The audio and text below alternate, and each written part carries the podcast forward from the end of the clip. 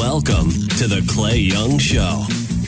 Last weekend was a great weekend for the USA. We celebrated Independence Day. The 4th of July was this past Saturday. And of course, the women's soccer team won the Women's World Cup. That's pretty good. I'm not that big of a soccer fan, but I'll be honest with you. You put red, white, and blue on anything against anybody else, and I'm pretty much in. What's going on, folks? Clay Young back again with another edition of The Clay Young Show here on podcast225.com and on iTunes. Our guest today is a sitting member of the Baton Rouge Metropolitan Council, Joel Boé, who has uh, been there for a while. We'll talk a little bit about what's going on in the city, Donald Trump's comments, and the money the city gave to Trump for the Miss USA pageant, and so many other things happening in and around the great state of Louisiana, including Governor Bobby Jindal, who is tan, rested, and ready, y'all. Tan, rested, and ready. Tan, rested, and ready. That's so stupid. I figured if I said it enough times in a row, maybe it might start to sound smarter. Didn't work. So we'll talk with Joel about all of that coming up here on the show. Don't forget you can subscribe on iTunes. And of course, you can go to the website every week to catch the show. Great feedback from our show with Gordy Rush last week. Gordy's a good guy. Heard from some people in the radio business that I haven't spoken to in a very long time. It was very good to catch up. My buddy Gene, Gene Jones reached out to me. Gene is a firecracker. He is a true Saints fan. I could tell a great story about Gene from the uh, Saints Vikings NFC Championship game back in what was it, 2009? but I won't tell the story. If you're listening to this, Gene, you might not even remember. If you give me a call, I'll tell you what the story is. It's a pretty good one. So, yeah, I got some good feedback. We always enjoy hearing from you about the show. You can follow us on Twitter at ClayYoungBR, or of course, you can like us on Facebook. Keep up with who's on the show.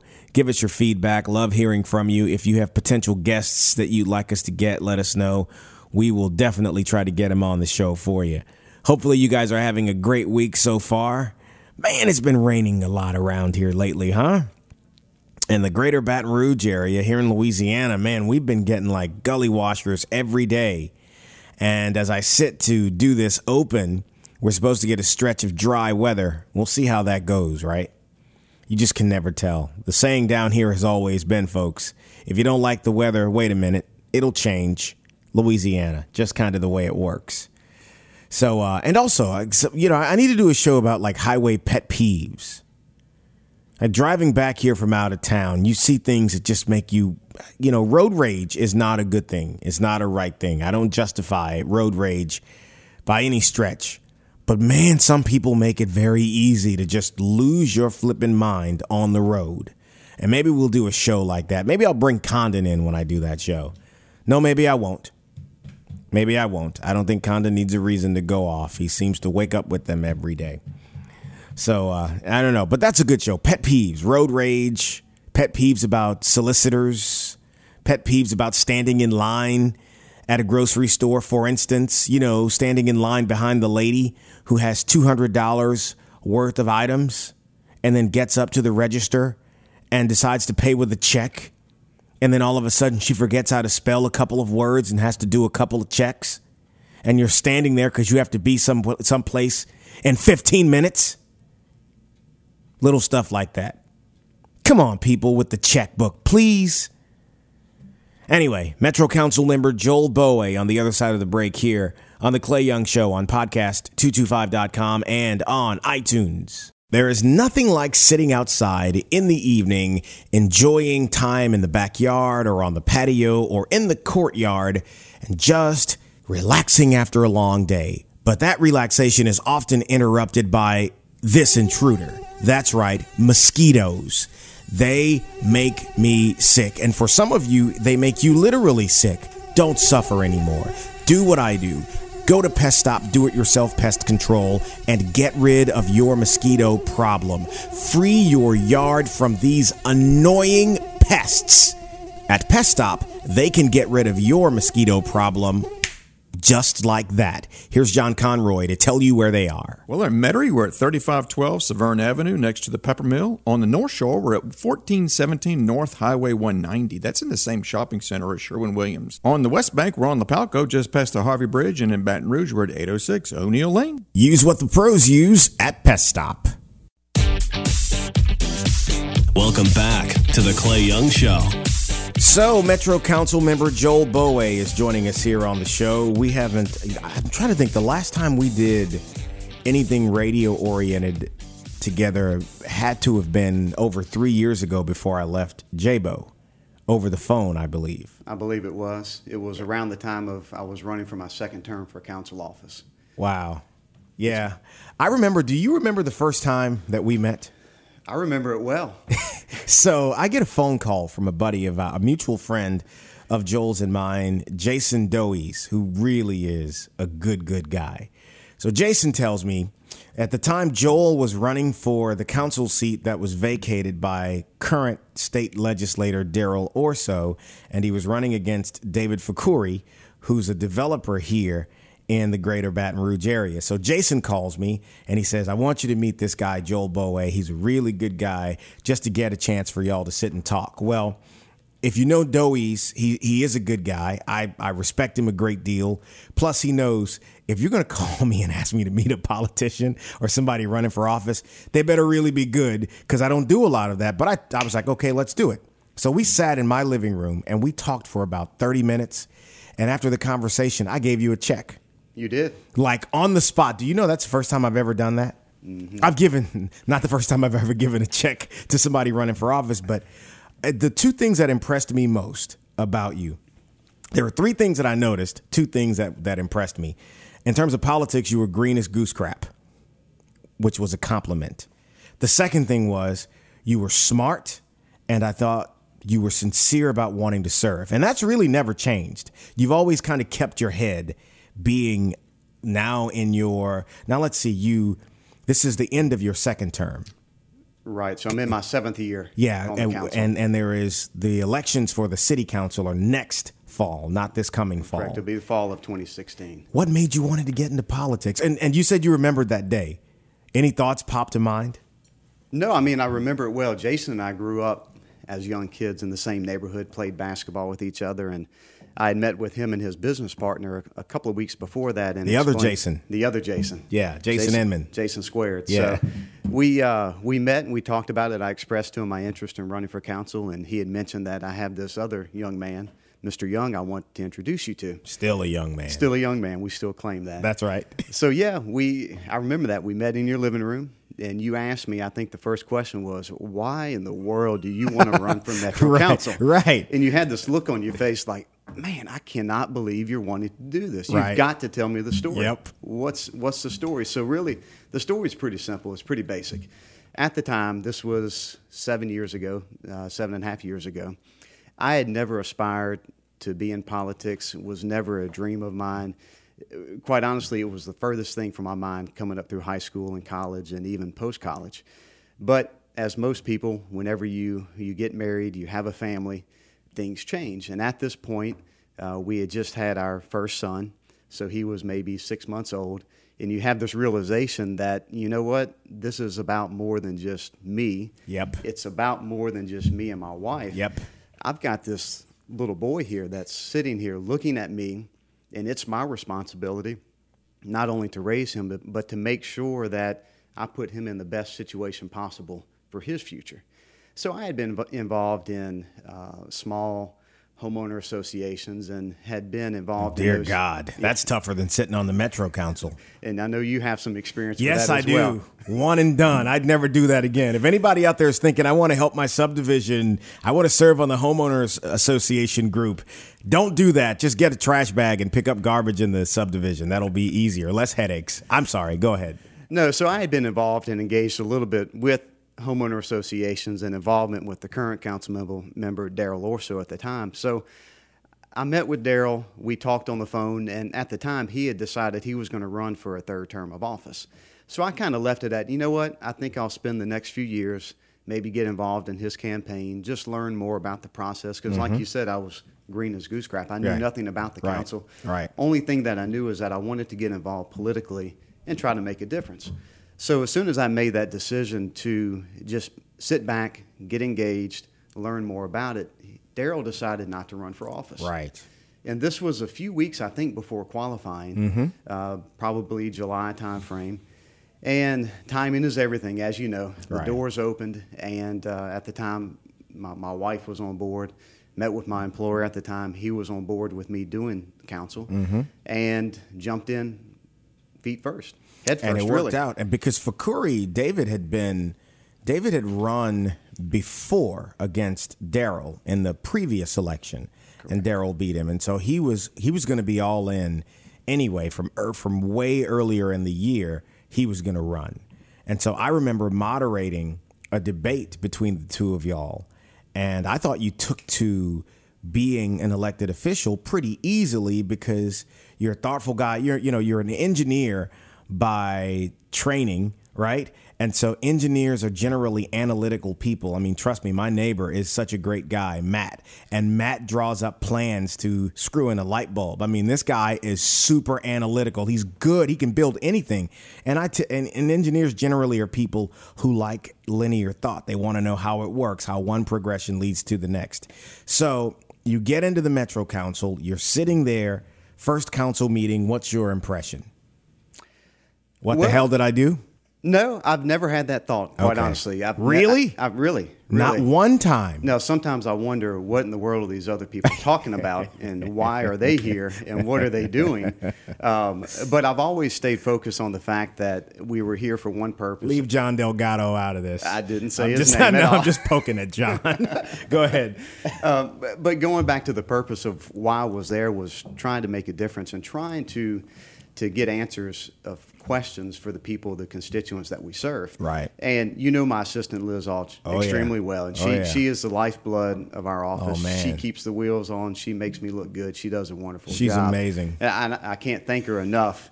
Uh, and I thank her every time I see her for doing what she does. I remember the debate that I moderated, and someone asked the question at the end of the debate Is Liz going to stay? This was at one of the libraries here in Joel's district because I live in that district. And uh, David was non committal about the answer. The crowd didn't like that. And so you said you'd be honored if you were elected that, you know, if Liz would stay on. And that worked well because people love Liz because when they call the office, she's the person you speak with. Right. And what the backstory is that what pe- most people don't know is that I went to Liz before that debate, before I even qualified, and said, "Look, I will run if you commit to stay." Right, And right. she committed to stay. She knows the lay of the land. right. Right. and you generally that's again you take to it because you're smart you go you don't know come here from Sikkim to use a clean one and you know anybody when you take office you don't know you you you, you may know the district but there's a lot of details that you have to learn on the job and you're taking live fire from the time your hand comes off that bible right Right. Right. and so she's such a she's such an asset because she's honest. She's a detailed person. I mean, heck, she could run when you're done, but I don't know that she would ever do that. She would never do it. She likes to be on the background. She Yeah. doesn't want to push the button, yay or nay. Uh, she wants to be uh, the one in the background Yeah. doing the work, not being seen, not being heard. I've asked her to attend meetings. She says politely, "No, thank you." So what was it like? So when you go when you get in in 08, uh, the mayor had been there for a term, Kip Holden, and his chief administrative officer Walter Monsour was was there uh, through most of that term, I believe. well, uh, Walter had left, so so did, had Walter had left going into the second term. Oh, that's Yeah, right. yeah, he Mike- did leave. Mike Futrell He, he did. CAO Mike Futrell came on. So, what was it like working with the mayor in those early days? Kip well, Holden. g- quite honestly, working with the mayor has been pretty non-existent over the last seven years. How so? Um, well, we, we we rarely communicate. Uh, we've I can probably count on one hand how many times we've actually sat across the table from each other. and. Really? So really, the, the communication was between myself and Mike Futrell at the Mm-hmm. time, John Carpenter, William Daniel. That's where the majority of the conversation happens. Why was that? I don't know. I, to this day, I've, I've, I've yet to figure out exactly why that is. Uh, you know, we've had a mayor that has, uh, done his own thing. I've always said that Yeah. uh, we are a speed bump on his interstate highway. You know, we shake him up a little bit, but Yeah. you know what? He keeps moving forward at 75 miles an hour. But that's interesting. Your district, District 9, is a relatively affluent district, southeastern part of the parish. Your district was involved in the big breakaway movement with, with the city of St. George that was independent of anything you were doing to represent the district. But let's face it, a big your district was going to be a big chunk of what the new city would, would look like or would have looked like. And it's interesting to me that y'all have not had much dialogue in seven years. I didn't even know that as much as you and I talk. Right. Yeah, it's been very little dialogue, and I don't know if that's strategic on his part. Uh, Quite honestly, I haven't made that much of an effort to reach out to him as well.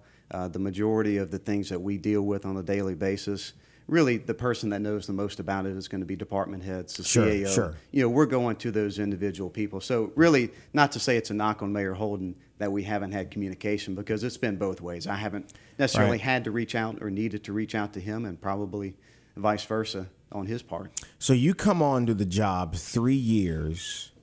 Well, the election was in 08, so you come in three years and some change after Katrina.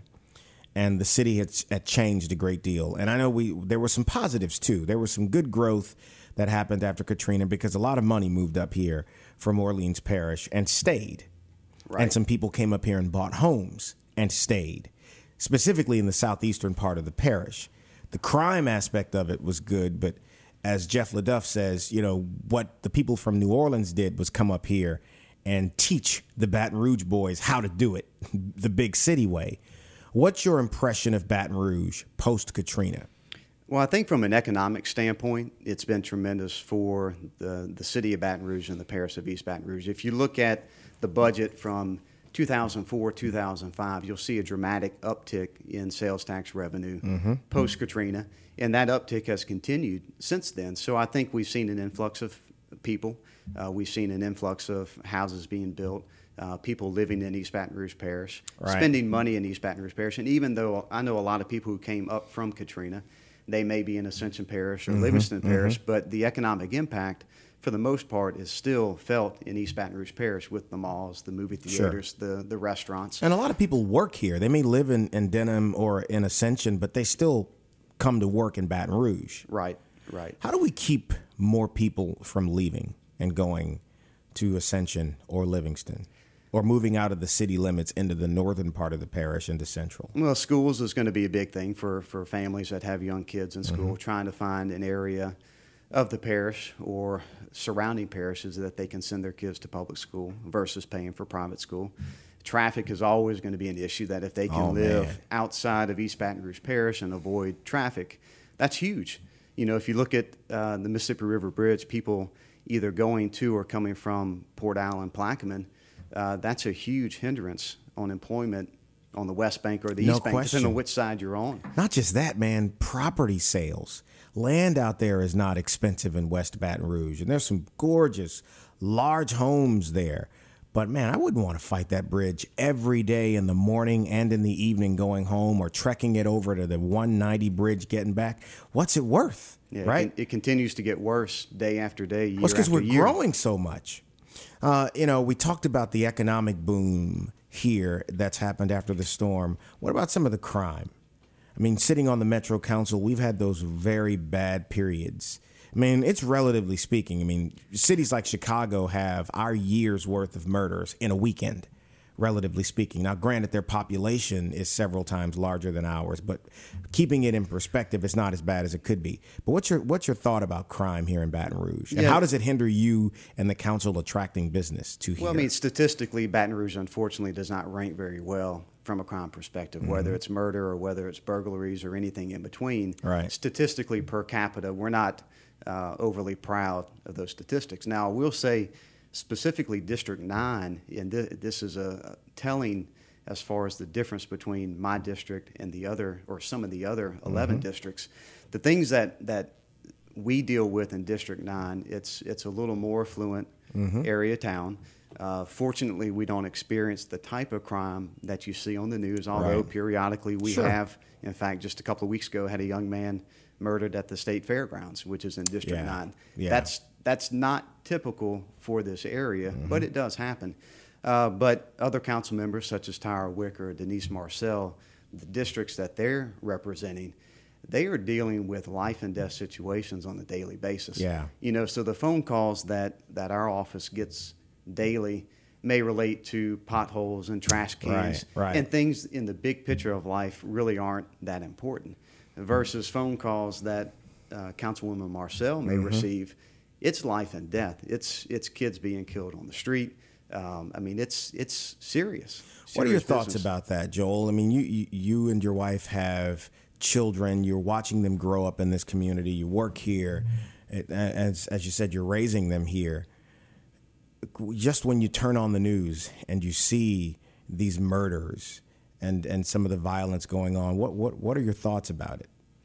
Well, it, it's tough raising children in this day and age, no doubt.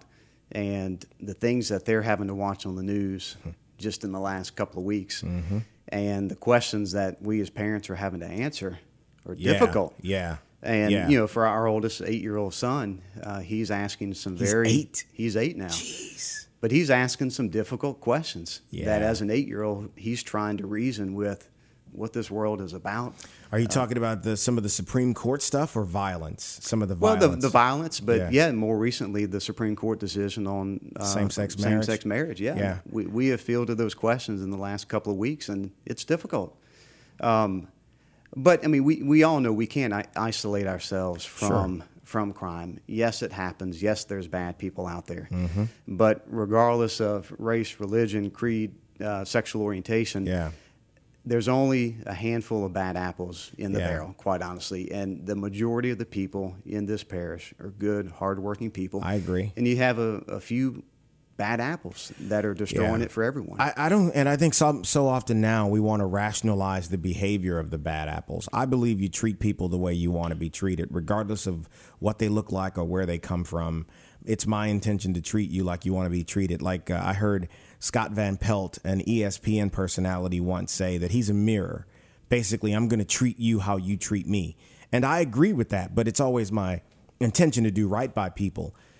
Uh, recently, here we've seen so much so much of a, div- a divide and a debate over racial issues.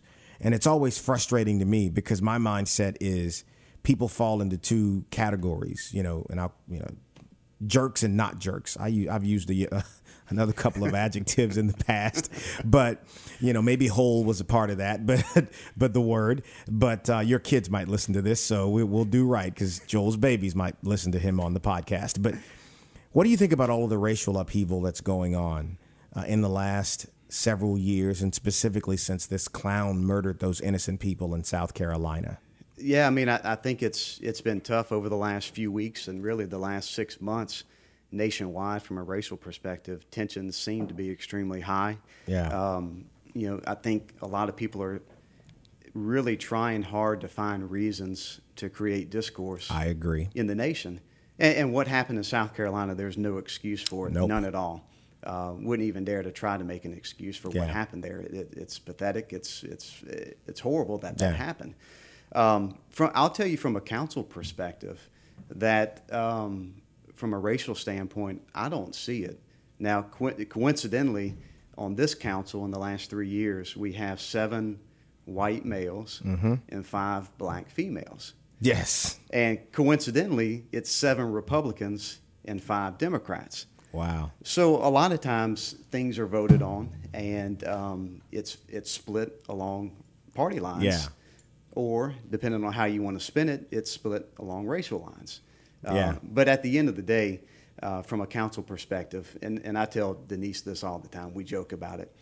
Look, you and I are never going to vote the same way. Right. We never will. Right. And I think Right. we voted once or twice the same way, but it's been very few and far between. When was that? Was it on cupcakes or coffee? Probably cupcakes. All right.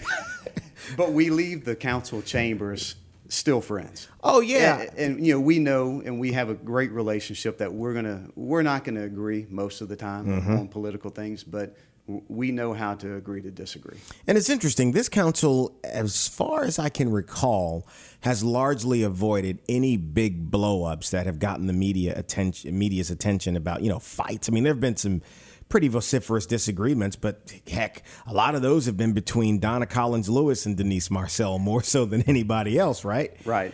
Because uh, they look like they can't stand each other. But I won't ask you to comment on that. I, I'll say it. I know you're thinking it, but I'll say it. Um, the city of St. George. This this pops up, I guess, four years ago. Uh, this was 2012, I think, was when this thing really got going. So nearly four years ago. When it started, were you asked to sign on and be a part of the leadership of the movement? I think it was maybe four years ago. Mm-hmm. I was asked to attend a meeting uh, where we talked about the independent school district. Right. I went to that one meeting, and I haven't been to any other meetings since then. Why is that? Why did you decide not to go well, back? and, and it wasn't that I disagreed at the time with the independent school district. F- from a personal standpoint, I think ISDs are a tremendous thing. We see them in neighboring states. Texas. yeah, Texas yeah, is, is, a great showcase for ISDs and how they work. Um, I decided from a political standpoint that I wanted to take a step back from that, not get engaged. I didn't want to be on the front line, to let the constituents decide how they wanted this to go. Uh, mm-hmm. You know, see how it played out, uh, see who got engaged, see who didn't get engaged, right. and see how the process played out. And as you know, you know they spent two years at the legislature trying to get approval for the ISD, which didn't right. work out, and here they are today, uh, attempting to create the city of St. George. And so this whole thing went on, and you stayed relatively quiet about it, basically staying out of the way of the process, you know, allowing the people to vote one way or the other. But there was a council vote last year, I recall, and I don't remember what it was. And you didn't vote the way some of them wanted you to vote. I can't recall what it is at the moment. Was it about the annex? It was about the annexation issue, is it, what it was. Correct? Yes, it was the annexation of the mall. That yeah. was the issue. And so your vote was to annex the mall property to, into to, the city of Baton to Rouge. allow the mall to be annexed because they asked to be annexed into the city. Correct. And that's the way that it has to happen. Correct. Correct. And your vote was to allow that to happen because they wanted to do it. Correct. Now you got some heat, I know, because of that. Talk about that, and then I've got a follow up question about it eh, as well. But but what what what kind of heat did you get? I took a lot of heat for that. And, and, let me say, you know, the city of St. George, the petition uh, signatures, if you will, mm-hmm. uh, that was their uh, constitutional right yeah. to, to form a committee, to circulate a petition. Um, business owners don't have the right to vote on any of those items. They don't right. have the right to sign the petition sure. or not sign it. Sure. Uh, so our Constitution allows them, if their property adjoins to the city of Baton Rouge, they can petition the city to be mm-hmm. annexed in and we've annexed other properties in the past. Right. The timing, people can obviously come up with a conspiracy con- conspiracy theory that it was suspect, which I agree. The timing was suspect. Yeah. But you have a multi-million dollar uh, property or multi-million dollar business, right? Meaning the Mall of Louisiana, sure. that made a financial decision, a business decision. They weren't forced to do it. No. They petitioned us, and even if they were asked by the mayor to do it, that they were still making a business decision that had to go before a board. Do you think their arm was twisted at all, though? I don't see how you could twist their arm. I mean, mm. they're they're a large sure. business. But if the city it, says, "Hey, if you don't want to be annexed in, or if you don't do this, whatever subsidy or TIF or whatever could come up down the line, we're not going to play ball with you." I mean, I guess they could have been scared into doing yeah. it, but I think we're all big boys and girls sure. here, and that they made a business decision that was based on a return on investment. They now, knew that they were going to spend extra money on taxes, right? That they were going to do this, they were going to do that, right? Um, and they made that decision to do that. And the mall's going to be okay no matter where it is anyway. But right. I think you were working towards saying that the they have the right just as much as petitioners have the right to petition to, to create their own city. The mall has a right to ask into the city of Baton Rouge. Right. I mean, so I got the logic behind the vote. Uh, I didn't get some of the rhetoric that went on, the us versus them rhetoric, the racial rhetoric. I just didn't think it helped anything. And I think it took a debate over policy and schools and turned it into Hatfields and McCoys when it didn't need to be that. Right. Is that a fair statement? Yeah, I think it's fair. And and the day of that vote, or actually the day and the day before, I had two conversations on the phone. One with um, Mr. Browning, Mm-hmm. Norman, and yeah. one with Mr. Rainey. Oh boy. And and the discussion was as long as the annexation of the mall does not invalidate the petition, Mm-hmm. they're okay with it. It's not about a money grab. It's not about trying to pull these high revenue areas. Right. It's about getting the independent school districts so we can educate our children. We had gotten a preliminary report back from the Attorney General because we had asked for an Attorney General's opinion. Mm-hmm. And we were pretty confident the morning of the vote that even if the mall was annexed, that it would not have any impact on the validity of the petition. So the petition moves forward, the annexation of the mall moves forward, and quite honestly, the annex, the mall annexation, the line item on our agenda mentions nothing about St. George. You know, St. Ah. George got thrown into there as an indirect consequence, if Right. you will. Right. Um, it, the the agenda item had nothing to do with the city of St. George Because it doesn't exist. yeah, it doesn't exist. The city of St. George doesn't Right. exist. Right. So then this happens, and so we fast forward ahead. I mean, this this thing got a lot of national attention. Hell, I did an interview with NPR, a show that airs on NPR about this, and they sent a young lady down or over from California who was going around and meeting with people talking about, you know, this area and you know why this is going on, and and it really became nationally some people made it into a story of rich white people want to uh, take themselves out of poor black Baton Rouge. And I, and I remember telling her, yeah, I don't really think that that's exactly what's going on here. Could there be racial players involved? Hell, probably so. I mean, how could you say with with 100% certainty that that isn't the case at all? But that isn't necessarily the way this whole thing started. In fact, that isn't how this whole thing started. Right. It's not. Not Yeah, at all. yeah. I mean, the first meeting I went to, it's been clear since day one that Mr. Browning and the, the people that he brought together, Yeah. this was about neighborhood schools Right. and having public school options for the children that live in this area. That's it. Mm-hmm. Other people have taken the rhetoric and have, have morphed it into this racial issue or financial issue. It's turned into things that it's not today. So it's it's interesting because now where we are, the petition bid has fallen short by some 71 signatures, I believe. I believe so. And the the proponents of the new city are taking this issue to court. In fact, I think as we sit to record this show, they're going into court today I think so. trying to and do you have do you have any clear picture of what they're trying to do? Well, I think you have the city of St. George uh, petitioners who are requesting. They've they've noticed some things on the petition. They feel like the uh, signatures weren't counted properly. Yeah. So I think my my personal opinion is that you're going to have a judge that's going to decide, obviously, how this thing is going to Oh, go. man. Which is going to be the case from here on out, no matter what happens with the city of St. George. Yeah. Unfortunately, it's probably not going to be the voters that decide. Yeah. It's going to be a courtroom. Yeah. So I would expect, given the fact that it's such a small percentage difference, the 71 signatures, and there's probably mistakes on both sides Yeah. of the fence, that a judge may mandate a recount. Now, which which which would mean basically that they get the chance to do it again or at least to have a recount. And and it isn't dead now it's just hanging in limbo. Right, right, which is which is almost l- like bringing it back to life. Right. isn't it interesting how policy and direction how everything is being shifted down shifted around to to the judicial branch?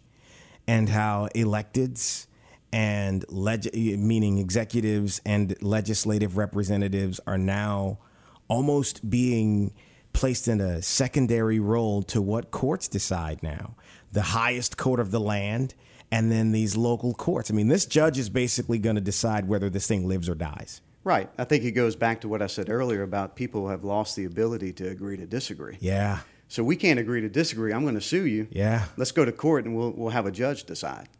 And it just puts so in my opinion it puts such an interesting spin on judges who are elected versus appointed. Because i actually don't think judges should be running for office. Uh, i actually agree with judges being appointed. Whether there should be a lifetime appointment i could probably argue against that.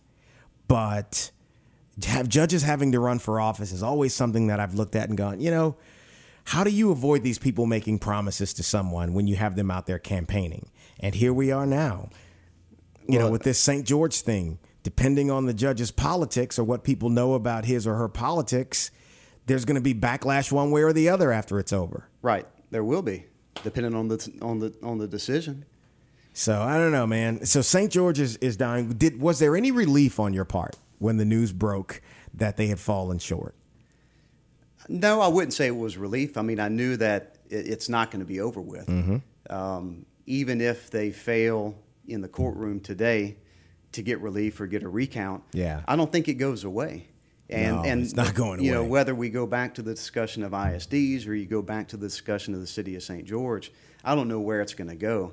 But I'll tell you, the tension in the area has only gotten deeper. Oh, no question. deeper People are pissed off, man. Oh yeah, it, it's, it's Very bad. pissed off, yeah. And, and and the longer it goes on, the deeper the tension gets. Yeah. And people are just flat out angry. Yep. They're mad. Yep. They are. They're just pissed off at the world. Well, there's a new school superintendent in East Baton Rouge Parish, Warren Drake, who's getting all this fanfare. And I think a lot of it is because he stands in stark contrast in almost every way to Bernard Taylor. And I don't even mean that uh, not necessarily racially, because it, because listen, he got a unanimous vote. He got the job unanimously. That I can't remember many things that this school board has voted unanimously on. But he's a good guy. I've sat with him on a few occasions and we've talked about his direction. He wants a system that people can be proud of. I think he helps this process a whole lot. Oh, he does. I think he's got a proven track record. I don't know the the the, the man. Mm-hmm. I've never met him, but based on what I've read about him and what I've seen and what he's actually done, Yeah. his performance in the past, Yeah. I think uh, I think the school board made an excellent hire when they I hired him. it. Yep. And probably going back to the question you asked me seven years ago, why? Why do you want to do this? Um, you know, certainly, I hope that um, I wish him all the success. He's got a huge, huge job in front of him. He's ready for it, man. Yeah. He's 63. He's had such such success in Zachary. Sat with him before, let's just be, say before he was on the public's radar. Had a conversation with him, and it's about legacy. It's about him living in this community. Uh, he, he he just married off a daughter, and he's thinking about what's in the future. Now he's a Type A personality, alpha male, and he loves organization all things that I think we both, you know, we both like, we we both can identify with. But he's not in this to be a politician. Like in the article in the Advocate over the weekend, he's he's basically saying, "I'm not a savior. I'm nobody's hero. He just wants to do the job." And here's the thing: he's fueled by not wanting to screw it up. Don't think for a second Warren Drake doesn't realize how big this job is. He does, but the pressure really is not on him. To be honest with you, I think the pressure is on all the rest of us. Because if we've got a guy who can do the job, it's up to us to give him everything he needs to do the job. And if we do, I think he will. If we don't, I mean, hell, he can always say, I never got what I wanted to do the job. yeah, never had the support that I needed. Never to had the support. And that's the way that I look at it. And so he's not going from this on to something else. I think he's a transitional superintendent. He's the guy, as I call, I like to call it the janitor. He's going to come in and clean up the mess and then hand the job off to somebody else, possibly even, who knows, down the line, maybe Hollis um, uh, Milton over in West Feliciana will hop over here. Hollis is a young guy. And I mean, he just signed a new agreement over there, I think. But hell, look at that school system. Right. Well, you bring somebody in that can change the culture Right. over the next few years, and then he puts in the procedures and policies in place to keep that culture moving, and then pass it on to the next generation. and he's going going to do it because children in the inner city, especially in my opinion, a lot of what's happening in inner city areas goes back to the schools. I think we should give children a chance to get out of tough situations. And the way to do that is to engage them in the classroom. You're not going to get all of them because, quite frankly, some of them come from homes where nobody gives a crap about what they do in school or what they do when they get home. But for the kids who are fighting to get out of those tough situations and the parents and guardians who want them to get out, they deserve a school system that's going to give them a chance. They do, because let's be honest, they spend more time at school than they do at home. No question. No question. And then affluent areas of the town. I'm sorry, this may not be the most politically correct thing to say, and maybe people cringe. People cl- cringe when they hear it. But if you're making money and you're able to afford private school, you're probably not going to put your kids in the public school to make some kind of a political or public statement because you're worried about the crime, you're worried about the quality of the school buildings, and if you can afford better for your children, you're going to stroke a check. And so if the school system wants to compete to get your kids, then give me a freaking school system that says you deserve my kids. Right. Otherwise, I'll pay for it, or as many people do, I'll work two or three jobs to get them into a good situation because it's not a parent's responsibility to make you feel good about your kids. Screw that. I'm only worried about my kids. Right. It's just the way it goes. I couldn't agree more. And that doesn't matter what color you are, because if you think this is just uh, white parents who think that way, you're a fool. It's a every You're a thing. fool. Any parent who gives a crap is going to do the best he or she can for their kids. And so in Ascension, they don't have that problem as much. Livingston, they don't have that problem as much because the school system way that the way that it runs says we want your kids and we'll show you we deserve your kids. And people put their kids in the public school. EBR can be the same thing. But we've got to quit this other crap, this debates about, you know, put your kids back in the school, put skin in the game. Hell no, you put skin in the game, clown. I'm not putting my kids in a war zone. That's how people think. Right. Am I wrong? No, you're not wrong at all. Would you go buy a new car full price without an engine? That's going to get you where you need to go? No. No. So why would you send your kids to public school if they're not going to get a full product? That's exactly right. And so Warren's deal is we're going to clean it up discipline and we're going to clean it up aesthetically. He wants good looking schools and well run schools and schools that are safe. He wants to give principals autonomy so that they can run their schools. He wants cleaner schools. And it's like, man, all these side arguments, these uh, eggheads who have pseudo intellectual debates about what's really going on. Here's the truth kids have to be able to sit their behinds down in a classroom and do the work and then they need adults around them who can help them succeed. And then they've got to go home and have parents who give a crap. Did you do your homework? What do you have for homework? Let's sit down and go through it. Okay? Did you behave today? I mean, you got to do the job, right? Mm-hmm. Yeah, you do. You do. When I sit down with my my oldest son, he was in second grade last year. We had a, a student teacher conference or a parent teacher conference, and I asked the teacher. I said, "I don't remember this much homework when I was in second grade. Brother. I mean, maybe we did, but I surely don't remember that. Man. But the point being is that the parents were engaged with the children after hours. We didn't put 100% of the responsibility on the teacher Right. to teach our kids, much less raise our kids. Right. They're, they're not there to Little raise my children. Little too children. much of that right now. Right. Yeah. And I think again, I go back to the initial thing that I said that just because a child is poor doesn't mean that he or she can't learn. And I believe in these children, these inner city kids. I believe they deserve an opportunity. And I just want them to have it because they deserve it. Adults who don't work, who don't try, you deserve what you get. Children deserve the best opportunity we can give them. I think it's just they didn't ask to come here right? Right. So we should give them a chance to earn their way out of a bad situation. And I don't think that's wrong at all. No, not at all. And school is the best mechanism to give that to them. So let's transition here to to one of the other big stories going on, presidential candidate Donald Trump, okay? So Trump announces his candidacy for the White House in a press conference that looked like a skit from Saturday Night Live. And he manages to go after everybody on the Republican candidate. I'm telling you, I was waiting on him to look into the camera and go live from New York. It's Saturday night. you know, so he he he goes after all of the candidates. Fine. He talks about our, our enemies and the war on terror. Fine. He goes after illegal immigration and they issue. Fine. Okay. We do have a problem with people coming here illegally. We should address it like adults. But he, as Trump would do, he takes it further. He says, you know, they're, they're rapists, they're murderers, all of these things. And it's just Trump being Trump. Well, Univision said, Univision, by the way, folks, y'all y'all ought to be able to figure out why they might be a little bit pissed. So Univision backs away. They're a broadcaster of the Miss USA pageant. Within 10 days, NBC said, we're dropping it too. So now the city of Baton Rouge is hosting this August pageant of lovely young women, and nobody's going to see it unless they're in front of a computer. Your reaction, sir?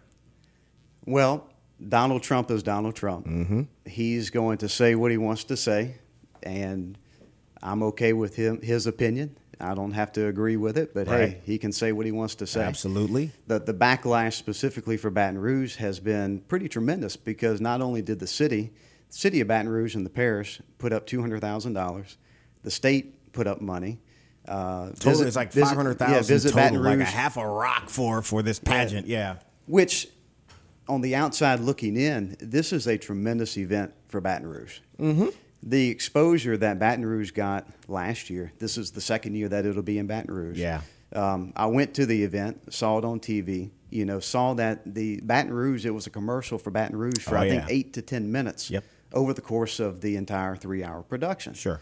So when you turn that in, and you know this better than anybody, you can't pay for that type of adverti- Nope. advertisement. So when the council approved the money, it was with the mindset that this is national exposure, marketing exposure, um, programming and commercials that you can't pay for.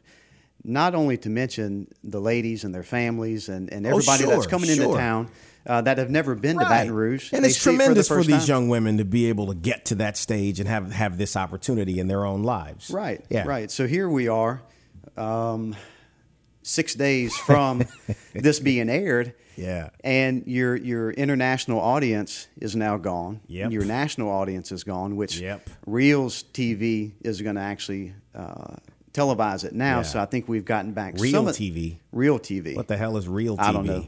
Direct TV channel. Oh, okay, all right. Never heard of it. 357, something like that. Right. The Pine Bark Network is going to Yeah. come down here. So put it maybe it's a little bit better than than a streaming video. Now you know the news. The news media will be here.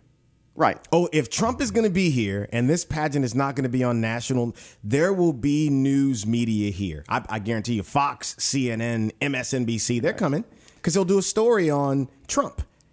Right. But Baton Rouge won't get a lot of love. Well, there's no such thing as bad publicity, right? I guess. So but, as know, long as they mention Baton Rouge, Yeah, Louisiana I guess. 10, 12, 15 times, maybe we get something out Maybe of it. we get something out of it. The scene of the crime, I guess. Pardon the pun. Right. So, what was? Were you angry? Were you disappointed? Did you chuckle? I mean, what was your reaction to it? Well, I mean, I was disappointed because you know people talked about the contract. Well, shouldn't the, the surely the contract said something about that? Mm-hmm. Well, no, it didn't. and quite honestly, we never would have even dreamed or fathomed. We knew, well, personally, I knew Trump says stupid things. Oh, yeah. says things that are not politically correct. That's him. But to think for one minute that the Miss USA pageant would not be televised internationally, that never crossed my mind. I don't think any attorney in the city would have questioned that that would have happened. And you know what's surprising to me is that he signed contracts that gave enough latitude for them to be able to just drop the pageant. Right? It's like that's the thing that's surprising. It's like, you know, he says he's going to sue them, but I'm thinking, here's Trump and you signed a contract that gave them that kind of wiggle room because you would think he would say, "Well, I didn't break any law. Uh, what I said wasn't politically correct and may have offended some people, but how could how could that put me in breach of our agreement?" It's kind of surprising, though, right? right. Have Have any of his sponsors dropped the pageant? I hadn't heard that. I haven't heard I know that uh, Macy's dropped him as a spokesperson, but I don't think that has anything to do with. Yeah, the there's been a few of the hosts that have dropped out, a few of the performers that have dropped out. Wow. Yeah, so the ripple You effect know, is pretty tremendous. I kind of don't like that. Um, I'll be honest with you. I, I kind of don't like that. I, I I I get people being pissed off at Trump for what he said, but I think we're going to get to a bad place if we haven't already gotten there when stuff like this happens. Okay, um, NBC is not like Macy's doing it. I could I could say I could agree with that. Okay, I get it. Macy says we use you to help sell a product. Like we have a widget that we sell because you endorse it. I no longer want you to endorse it because you're radioactive now. So I get it. Nike saying we, we're going to drop you because you know you may have done something in public where we can't we can no longer make money off of off of your brand. The TV contract part of this is like, eh, I don't know. It's kind of like the Dukes of Hazzard being canceled by TV Land. That pissed me off really good. What did Bo and Luke Duke do to anybody? You know, we'll get to that in just a second. But uh, just just a final thought on the Miss USA pageant. How does this impact, in your opinion, the city entering into other similar types of contracts with people going forward? Well, you learn something new every day, and we've learned something from this that we need to be a little more cautious going into it. Um, and it's still not to say that this is a bad deal. It's not the deal that we maybe thought we were going to get. Yeah. But I still think the national exposure, international exposure of having this event in Baton Rouge is tremendous. Yeah. To, to have this event here. Would we have committed $200,000 from the parish of East Baton Rouge six months ago? I don't know. Maybe Right. we would have reconsidered. Maybe Right. it would have been a less lesser amount. Um, but I think it, it you have to be cautious moving into these types of agreements uh, where you're paying for some sort of event or subsidizing some sort of event that you're not. I mean, we're a steward of the taxpayers' money. This is taxpayers' money that we spent, Right. and we take it seriously. And uh, to say we're disappointed, I think, is an understatement. But I think. Yeah.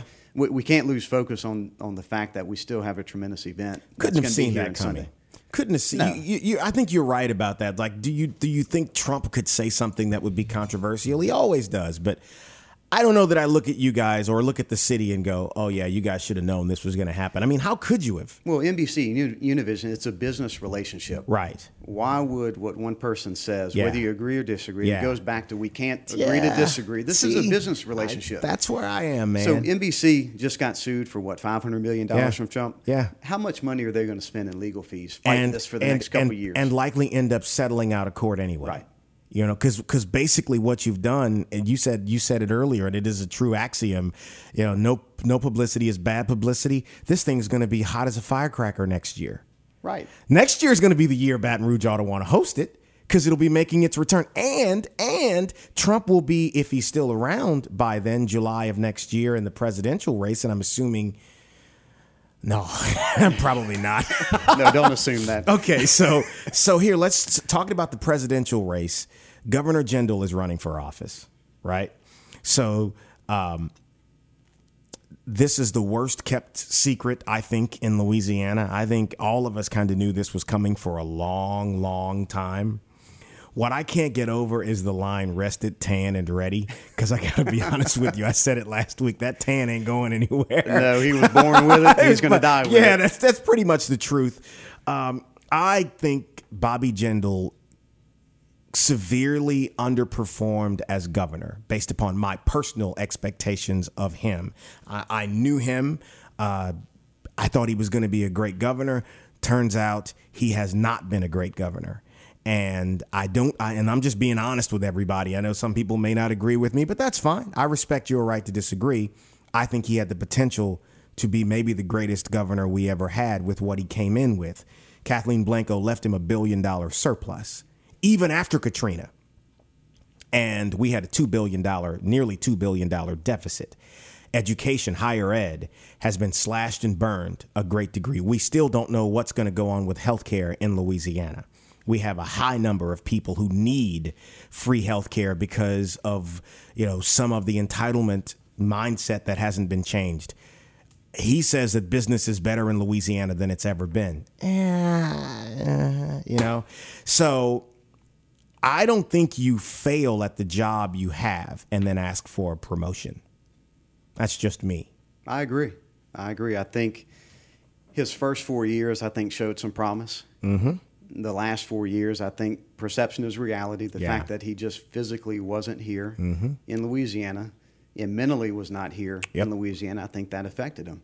You know, you look at eight years ago versus where we're at today. Is he leaving the state in a better position than he found it? He is not. And there's only a few metrics that you can gauge. One is going to be money. Mm-hmm. No, he's not leaving it in a better better position than he did eight years ago. Higher ed, no, it's not in a better better position. Nope. Jobs, industry, yeah, you could argue that it's better than what it was eight years ago. But the reality is, I don't think Governor Jindal had anything to do with that. No. Price of oil, shale Yep. gas, Yep. low natural gas prices, which are Yep. outside of the control of, of any governor. No one individual can control that. So Mm-hmm. Because if it- that was the case, they'd be doing something about it now. Right. Because it was hurting parishes west of here because because because Petrochem has been kind of you know limping a little bit in the last what six seven months. Well, since the price of oil That's right. dipped down so far Right. eight, nine months Yeah, ago, yeah. you know, things have been teetering, but uh, it, it hasn't gone in the hole by any means. I mean, it's still picking up. Things are busy. Industry and the market's a tremendous thing. It's going to self-correct itself. It's going to uh, it's going to correct itself every time. I agree. Governor Jindal can't take credit for that. He cannot, and I, you know, I still think he possesses the intellect, surely, and t- to be able to do a good job if he wanted to. I'm just being honest about it. But I think the the the candidacy for president. It doesn't bother me that the man wants to run for president. He's over the age of 35 and he's- a U.S. citizen. If he wants to run, hey man, more power to you. That never was an issue for me. I know a lot of people were bothered by it. It's like, wow, you know, hell, we've had 44 of them. Why can't he run for it? But it's just the job back here. I just in the last few years I've always felt like we were in the rear view mirror for Bobby Jindal. And it does annoy me because it's like, come on, man, you had if you turn Louisiana around and do a great job in Louisiana, that's a big story you can tell in other places. But instead what we're getting is make believe. Right. Well, I think you've seen tremendous strides in Louisiana, really post Katrina. You've mm-hmm. seen a complete revitalization of New Orleans, which is attributed to a lot of Absolutely. FEMA money. Absolutely. But let's forget about the source. The fact mm-hmm. is, is that New Orleans is better today than what it was. No question. Pre Katrina. And I think Stephen Moret has done a, has, has Right. done a good job in the Department of of uh, Economic Development. I mean, I know Steve. I like Steve. I think John White cares about children as a school, uh, the state superintendent of education. So I mean, there's some positives there. But I mean, I want someone who's going to do the job, run the show, man, and just be all about Louisiana. Well, it goes back to what you said about Mr. Drake and the school system. Let's take care of what we have here today. Yep. You know, we can't influence the other 49 states. Let's clean up what we have. Let's let's appreciate what we have. Make sure that we're taking care of our assets and making sure that we're serving the people of our community. Okay. So now you, your term's up next year. What are you going to do? Great question, Clay. Uh huh. How about a great answer, Joel? I will. Um, there's a high likelihood that I will not run for council again. Um, you know, when we, we first started the show, I mentioned my son, who's Yeah. eight years old. Yeah. Well, since that time, we've added three more to the phrase. So I've got Yeah. four children Oh my gosh. eight, six, and two three year olds. Oh. Two boys and oh. two girls. And quite honestly, life is extremely busy. Yeah, you know, even as we record this, it's early in the day, but I, after hearing that, I want to offer you a drink. I may take you up on that. you know, so I've got a career that's pretty demanding as well. A good bit of travel involved, and Yep. obviously a family. And going back to my original mission of serving on the council was to make this community a better place for my child and my children. Right. And now that I have four children, I need to be at home as much as I can, and you know, to be an influence to them, uh, to be there as a husband to my wife, to be there as a father to my children. To Beautiful ask- children, too. well, and, and to answer those hard questions that an eight year old and a six year old ask. Yeah. They ask some difficult questions Yeah. about life. And I, you know, I look back of when I grew up 35, 40 years ago, the, the things that we had to Oh, deal yeah. with. No, it's very it's different. You know, my parents didn't have to answer these types of questions. So, what? The, so, where are you? Give me a percentage, or, or let's do it this way. Um, on a scale of one to 10, 10 would be absolutely back in as a candidate, and one would be you are not running again. What? Where would you put it? I'd say probably at least 90% that I would not run. Ninety percent. Yes. Now, I'll never say never. Things could change. Yeah, but that's hell. That's a pretty Yeah. high percentage. And you know, after having been in, in office for eight years, um, Yeah. you know, I could run for a third term, twelve years. But quite honestly, I think I've done everything that I can do within an eight year period. Would you consider running for mayor if the right money lined up and said, "Hey, we've got the cash, we've got the backing, we want you to be our candidate"? Probably not. You know, I've given it a lot of consideration Because over the people years. have tried to get you to run before, right? Yeah, yeah, I mean, we I've talked about it to many people, and as much as I would enjoy and want to do the job, uh, I think I'm qualified. I think I have Mm-hmm. No the, the resume to do it. I No think I have the work ethic to do it.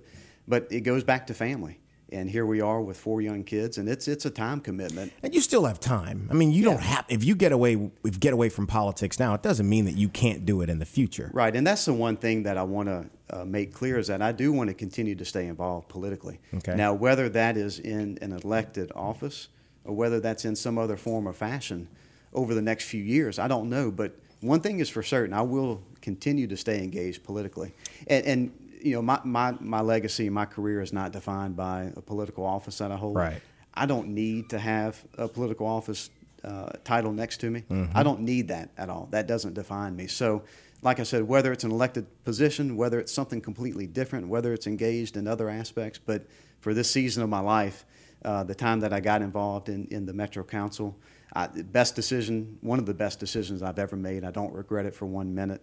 Um, one thing that Liz and I talked about from day one, the one thing that I wanted to, to give the constituents was that they're calling us with a question. Mm-hmm. We deserve, or they deserve, for us to give them an answer. Right. Now, they may not get the answer they want to hear, but they're going to get an answer. So, my job, as I felt it was as a Metro councilman, was to one, inform the people that were out there, make a decision based on what I think is the right thing for the community, take the emotion out of it. And it's hard to take the emotion, the emotional part out of it, but let's look at the facts. Let's make the best decision possible and be the voice of reason for the council to make the best decision possible and hopefully leave it in a better position than it was when I found it. I think you've done that. I think you've been a really good council member. You've always been accessible. I mean, I've seen it personally, and in eight years, you haven't changed. And I think that's the most important thing. I often tell people that power is like alcohol. People say, well, power changes people, or I said, no, power and success generally reveal something that's always been there, much like alcohol. The more you have, the more the real person feels comfortable coming out. And so I don't think that truly good people are changed by power. What's in you will come out. And you've always been the same guy. You know, when we met, you're a little grayer. I'm a little balder. Actually, I'm all bald now, but that's strategically. So so I think you've done a good job, man, and, and I, I believe you'll be back in politics in some form or another. But I couldn't I couldn't agree with or appreciate more the reason for you not wanting to run because these kids are only children for a little while. I've got one chance. You got one shot, up. and so after they're grown, it's it is what it is. So and then you think in ten years, your youngest is how old now? Three. three. So in 10 years, they'll be a teenager. And your boy will be about to start college. Be going off to college, yeah. So a lot changes in 10 short years. So if you decide in 10 years, basically two terms of, of office, you want to come back, yeah, nothing's stopping you. By then, you know, the missus will want you probably to get out of the house and do something else anyway. I'll need to find another hobby at that point. Joel, thanks for coming on, man. Thanks for having me. Metro Council member Joel Boé. All right, guys, it's been another fun one. The Clay Young Show here on podcast225.com and on iTunes. Hopefully, you enjoyed it. And we'll see you next week. Hit that subscribe button, share it with someone on Facebook or Twitter. Uh, something about the show. Tell them that we're out there. Tell them I want them to listen, right? Give us some love there. We appreciate having you guys along for the ride every week. And again, have a fantastic weekend. And uh, hopefully, you guys can get outside and do some grilling, some chilling, having some fun, and enjoying these summer months. We'll see you next week on The Clay Young Show here on iTunes and on podcast225.com. Thanks for listening. Join us next week for another edition of The Clay Young Show.